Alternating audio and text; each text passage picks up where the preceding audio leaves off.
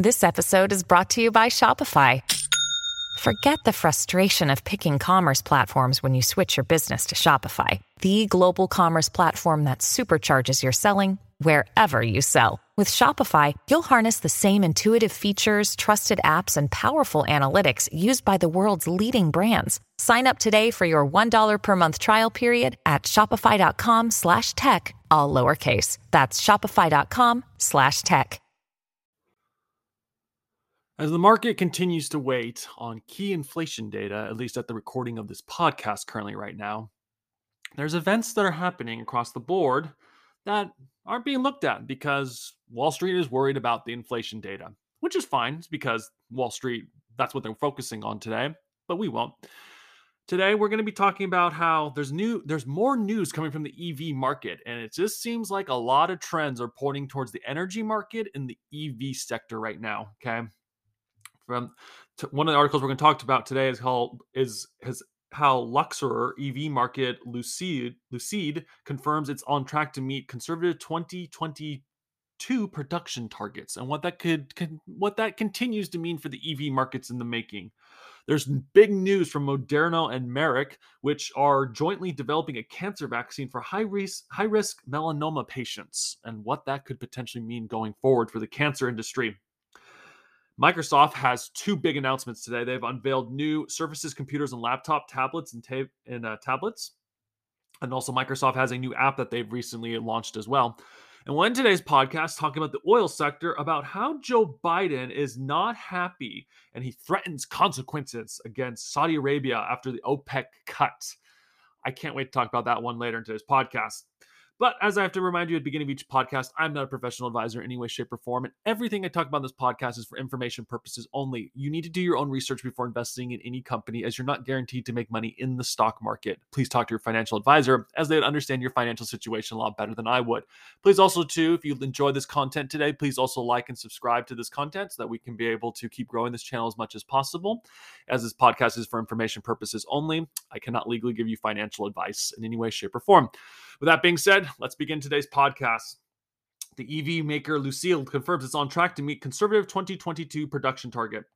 Luxury luxury maker Lucid Group confirmed Wednesday that it remains on track to produce between 6,000 and 7,000 vehicles in 2022, in line with a more conservative guidance provided to investors in August. Lucid's shares opened more than 5% higher following the news before giving up some of those gains. The stock was up around 2% in mid-morning trading. The company said in a statement that it produced 2,282 vehicles at its Arizona factory in the third quarter. It delivered 1,398 vehicles to consumer to customers during that same period. Lucid has t- twice cut its production guidance for 2022. The California based startup has originally expected to build 20,000 of its Air electric luxury sedans this year. It lowered its target to between 12,000 and 14,000 vehicles in February, saying at the time that global supply chain issues have hampered its ability to obtain basics like glass and carpet.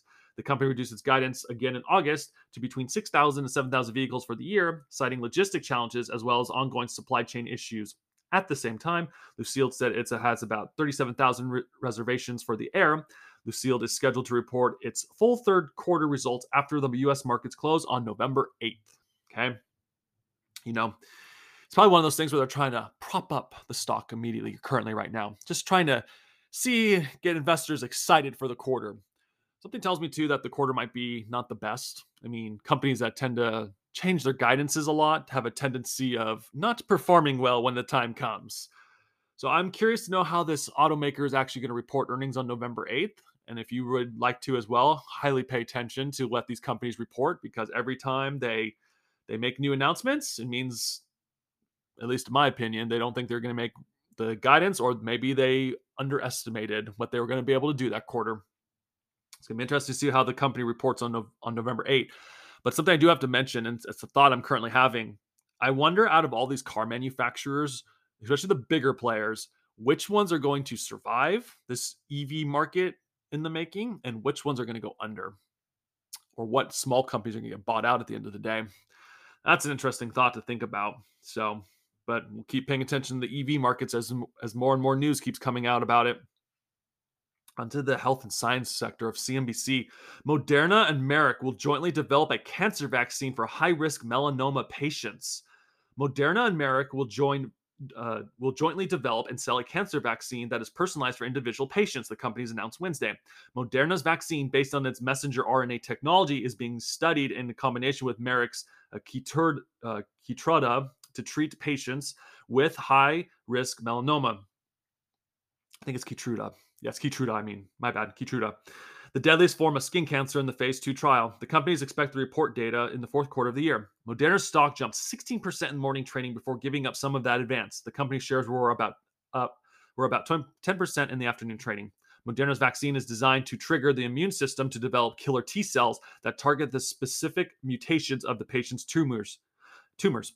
Merck's uh, Keytruda is a monoclonal antibody administered as an injection that prevents certain cell proteins from stopping T cells from going on the attack. The company's original entered the agreement in 2016, but Merck is now exercising its options through the 250 million payment to Moderna. Uh, Merck, Merck will collaborate on the development of commercialization of the products. The companies will share all costs and profits equally. Moderna became a household name during the pandemic after the development of one of the most successful vaccines against COVID 19 in collaboration with the U.S. National Institution of Health.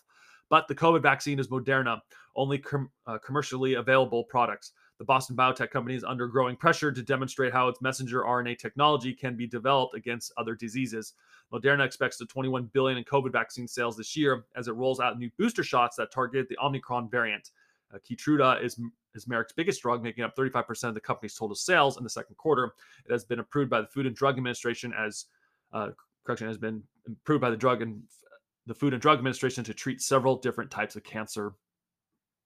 You know, I've always wondered why don't these drug companies team up more to solve certain diseases?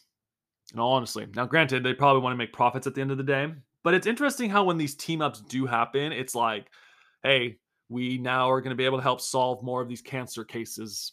And it's also scary to think too that like like we just read at the end of the article that Merck's 35% of the company's total sales for the second quarter came from Keytruda. 35%. Okay.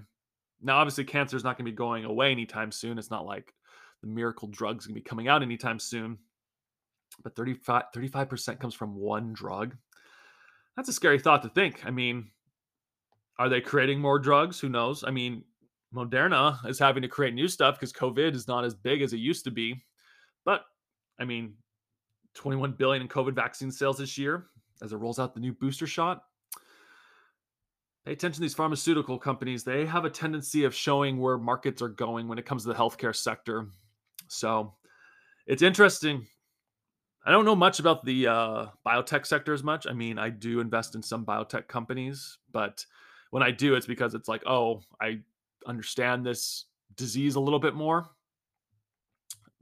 That's how I usually invest is like what companies can be able to make a disease that I completely understand. So, but there's always new diseases out there, and these companies will keep forming new drugs. But I think if they form new partnerships, I think new drugs would be made a lot faster.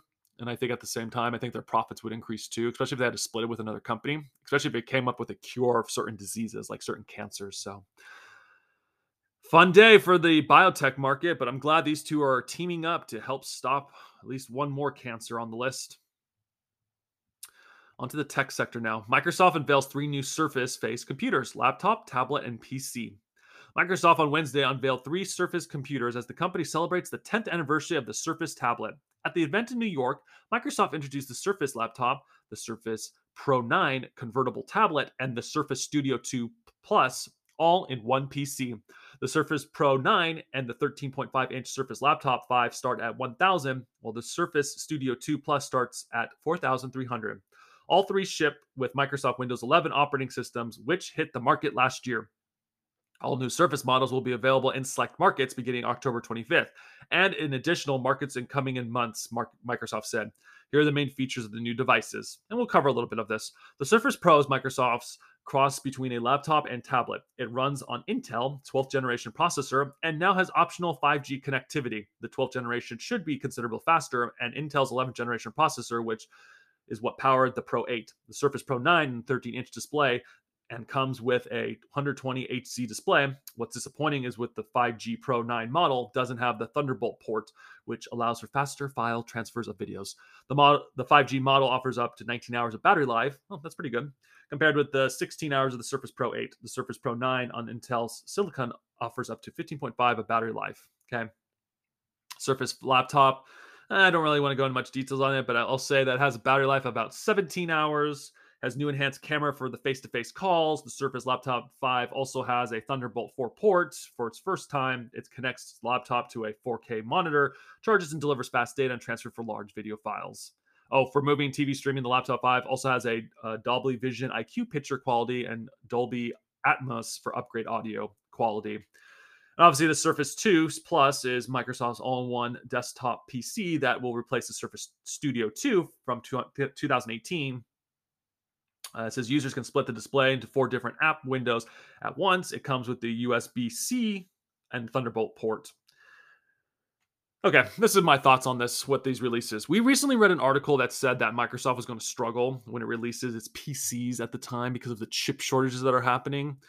I don't think that's the case here. I think Intel and Microsoft are going to continue to do well in this type of environment overall because it's Microsoft and Intel. They have the cash. They can probably just spend more money and be like, okay, we can't get chips from this company. We'll just go to another company to go get it. At least Microsoft has the cash, I believe. I'm not too sure on Intel as much, but the fact that Intel is working with them tells me a lot where the chip market is currently right now. But out of all three of these, I mean, professionals would probably use the more of the what's it called the the Surface Studio 2 Plus. And I see a lot of college kids buying the Surface Pro 9 because that's where a lot of this is going is having the tablet version. Laptops, I don't see that being a huge maker for for uh, Microsoft in general, but you never know. But what's more interesting too is Microsoft had another announcement today too. It says Microsoft launches Designer, its answer to highly valued startup uh, Canva. Microsoft is launching a simple graphic design app called Designer that will be available for free as part of the Office productivity software subscription, the company said Wednesday. The software represents an alternative to Canva, a design app bo- boasting more than 100 million monthly active users. Based in Sydney, Canva is one of the world's most valuable startups, boosting at 40 billion post money valuation as of last year.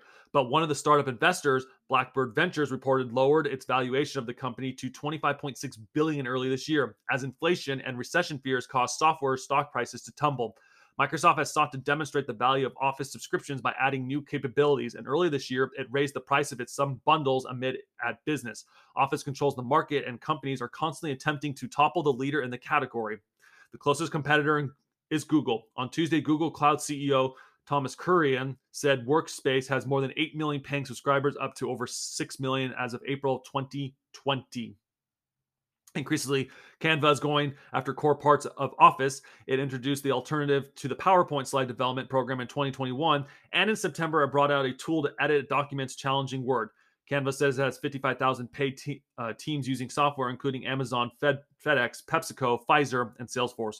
What is Designer app? Microsoft is initially aiming at the consumers, a spokesperson told CNBC in an email, but the application could also prove useful to workers inside of companies, government agencies, and schools, where Microsoft had a large base of users. Microsoft could expand Designer to additional markets, including entre, um, enterprises, if they perceive sufficient interest, the spokesperson said. In the current economy, some companies have sought to save money by reducing the number of software providers they count on and adding Designer to commercial office subscriptions at some point might help companies cut out payments to Canva, for one. No company is better positioned than Microsoft to help organize, deliver on their digital imperative so that they can do more with less, as this as Microsoft CEO uh, said on a conference call with analysis in July. The launch of Designer might also make Microsoft bump up against Adobe, which fields a free Adobe Express tool that features templates and stock images. Canva is where beginners get to get started before they come to Adobe. Adobe's vice president of investors relations said at the Bank of America event in January. But Microsoft has a close partnership with Adobe, and the two companies have more than 30 product integrations. Adobe remains our key at scale strategic partner, and this new uh, consumer design application does not change our engagement with Adobe in any way, Microsoft spokesperson told CNBC in an email. Microsoft, in my opinion, is always going to be a software company at the end of the day. When I worked for my last company, we were using Microsoft Teams, but we also used Microsoft Office and we used Microsoft Outlook. Virtually everything we used was Microsoft based and software. Now Microsoft is adding a new thing, like we talked about, Designer, to be able to take on the highly valued startup Car- Carvana. Uh, Canva, I mean, not Carvana, Canva it's going to be interesting to see how Microsoft is able to continue to push in the software industry. I mean, I personally, like they just kind of mentioned it, they should just bundle the designer app with my like with Microsoft Teams or Microsoft Office or with all the Microsoft programs that you have. Because eventually companies will just go away from all those other software developments. If they're especially if they're cutting costs right now across the board, they can just be like, oh, we need to keep this project. Well, then just use this Microsoft project instead. Now, granted, maybe it's not as good across the board when they're doing their designs, but it helps save companies a lot of money. Microsoft seems to be heading more towards the we're going to control everything in the software industry and be able to make sure that when recessions hit, we don't get affected, which is, might be a good strategy at the end of the day because all these other companies might get affected. But I mean, it's it's interesting to see how when they were they announced the new products and services for their laptops, surfaces, and just everything they're releasing for hardware, then software is also coming out too at the same time. Maybe they should also make that software part of the computers, like especially now. I would personally put it into their tablets so that the kids in college start using their their current their current apps now. Then later on, you have ki- you have the kids who enter the workforce start using those apps instead of using the Adobes or the Canvas. I mean, that's a, probably a better strategy at the end of the day because a lot of kids are going to tablets, at least from what I've been talking to. So Microsoft, they know what they're doing. They continue to know what they're doing, but they're now trying to compete with Canva. So because Chris says here too, Canva is going after core parts of Office. It introduced an alternative to the PowerPoint slide development. So Microsoft has some competition. So it's going to be interesting to see how it all goes about going forward. Last thing we'll read about today is on the politics sides and has to do with our lovely oil and gas situation, where Biden threatens consequences for Saudi Arabia after OPEC cut, but his options are limited. President Joe Biden, this is from CNBC by the way, President Joe Biden is angry at Saudi Arabia for the decision to slash oil production along with OPEC allies against U.S. wishes, as he made no secret of it. With the global economy on a knife edge and energy prices high, Washington sees the kingdom's move, which made in coordination with Russia and other oil producing states, as a snub at the blatant display of sliding w- siding with Moscow. The oil producer group in early October announced its largest supply cut since 2020 in the tune of 2 million barrels per day from November, which is member which members say it's designed to spur a recovery in crude prices to counter the potential fall in demand. For this, Biden is in an inter- interview with CNN on Tuesday that there would be consequences. He did not go into further detail as to what those consequences might be, but what the Biden administration options they could could they backfire? Oh, of course they would. Okay, and we'll get into that in a second. Going on to the article says weapons and antitrust laws. The Saudi Arabia US relationship was founded, broadly speaking, on the principle of energy for security. Washington has since the 1940s provided billions of dollars of military and security aid to Saudi Arabia. But in recent years, and particularly since the Obama administration began making diplomatic inroads with Iran, the that the U.S. commits to its security has waned. The truth is, neither side has been holding up their end of the bargain for nearly 10 years now, said Michael Stephens, an associated fellow of the, the Royal United Service Institute of London, told CNBC quote what you're seeing i think are permanent fractures in the relationship that are based on the fact that neither side really sees as much strategic benefit in the other as they did 20 years ago stephen said added that saudi arabia opec oil production cut is a reflection of that the potential consequences Washington can put in action include cutting its military support to the Saudi kingdom and going after OPEC with US laws. Yes, because OPEC cares about US laws. They don't give a crap. They will find other ways to sell their oil to the United States if need be. Gosh, these idiots in Washington. Continuing on the article, says indeed, just one day before Biden's comments, Senator Bob Menendez, a Democrat from New Jersey chairman, and the Senate Foreign Relations Committee demanded that the U.S. immediately halt all cooperation with Saudi Arabia, including weapon sales. Quote, the United States must immediately freeze all aspects of our cooperation with Saudi Arabia, including any arms sales and security cooperation beyond what is absolutely necessary to defend U.S. personal interests, Medina said in a statement. In an earlier interview with CNBC, Senator Chris Murphy, Murphy, Democrat from Connecticut, asked, What's the point of looking the other way when the Saudis chop up journalists and uh, repress political speech inside Saudi Arabia? If, when the chips are down, the Saudis effectively choose the Russians over the U.S., even Senator Bernie Sanders, the independent from Vermont, I guess they're calling him now, weighed in, demanding in tweets that if Saudi Arabia, one of the worst violators of human rights in the world, wants to partner with Russia to jack up US gas prices, it can get Putin to defend its monarchy. We must pull all US troops out of Saudi Arabia, stop selling them weapons, and end the price fixing oil cartel.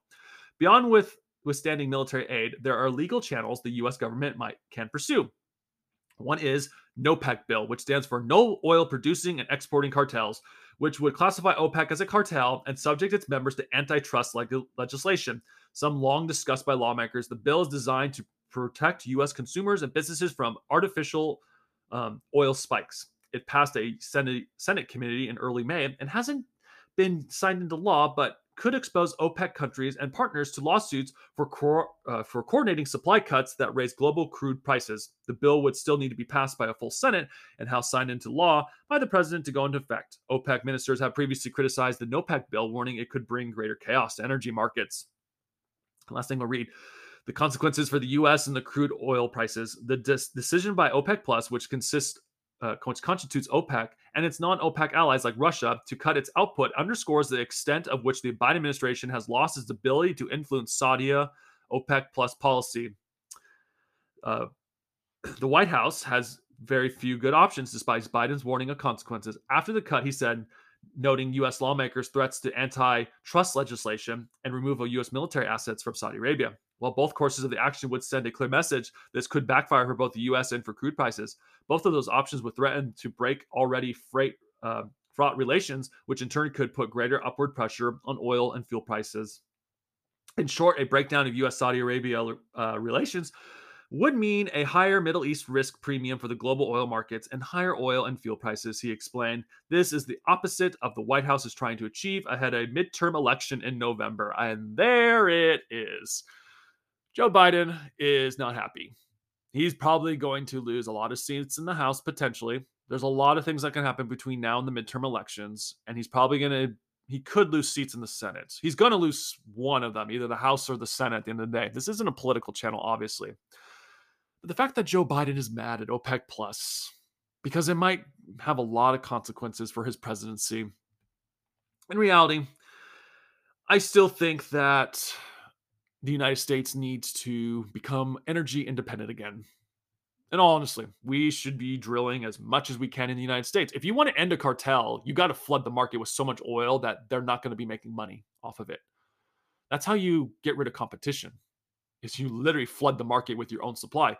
But we can't do that here in the States because President Joe Biden keeps signing these dumb laws that are not allowing us to drill. And then he will use the excuse of, like, well, they already have federal land that they can drill on. Well, not when you keep making these ridiculous laws and regulations and how what has to be built on them. That's another issue within itself. Okay.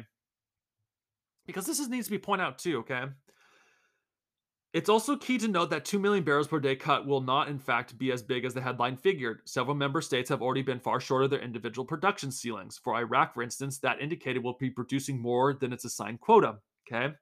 Still, many American politicians have long been out of patience with the nature of the US Saudi relationship, especially as US imports of Saudi oil have shrunk over the years and more than 80% of Middle East crude exports now go to Asia. Let's read that one more time. 80% of Middle East crude exports now go to Asia. Why are we begging Saudi Arabia for more oil? Why? Why are we cutting our own supplies here within the United States? Something a lot of people should end up doing when they vote in the midterm elections is whoever gets put in, they need to flat out write whoever their representative is and flat out say, like, hey, we want to start drilling more oil. And you got to get the big man to stop making these, what is it called? The I can't remember what Joe Biden's been signing. Executive orders, that's what it is. Whatever executive order Joe Biden keeps trying to do needs to be somehow figured out how to be overturned. They won't do that, obviously. They keep relying on other countries' oils. And this is the end result. When you rely on other countries to be your producer, You're at the knee of that country. And right now, the United States, we're kind of feeling it. I mean, to my fellow people who were posting after the election, I'm quite surprised a lot of you aren't reposting photos of what gas prices were when Donald Trump left office. And all honestly, that would be a very interesting take. How can anyone argue that? I mean, that's all I remember a few years ago on social media. People were posting, being like, "This is oil price. This is gas prices now. What's it going to be under Joe Biden?" You have your end results. Maybe it's time to re look for those photos. Unless Facebook has taken down a lot of those photos, which wouldn't surprise me if they did. But I mean, at the end of the day, it boils down to this: we can't keep relying on other countries for our oil. We can't. We should be allowing our oil and oil companies here to be able to drill as much as possible. And if you want to protect the environment, fine. There will be another company that will eventually come to fix up the environment issues if that's really a big issue in the making. The market will correct itself. Always has, always will be. But when 80% of oil and gas right now is going to the Asia countries in the east and not coming to the west, that tells me a lot of what's going on. So, United States continues to be screwed. But hey, oil companies are going to keep making money. So I'll leave it there. With that being said, fellow podcast listeners, thank you so much for listening to this podcast. I hope you have enjoyed it. If you had, please like and subscribe to this podcast. Like I said earlier, as every like and subscription can help grow this podcast, and we'd be able to keep talking about events that Wall Street isn't always willing to be able to talk about. With that being said, fellow podcast listeners, thank you so much for listening to this podcast today. Thank you and goodbye.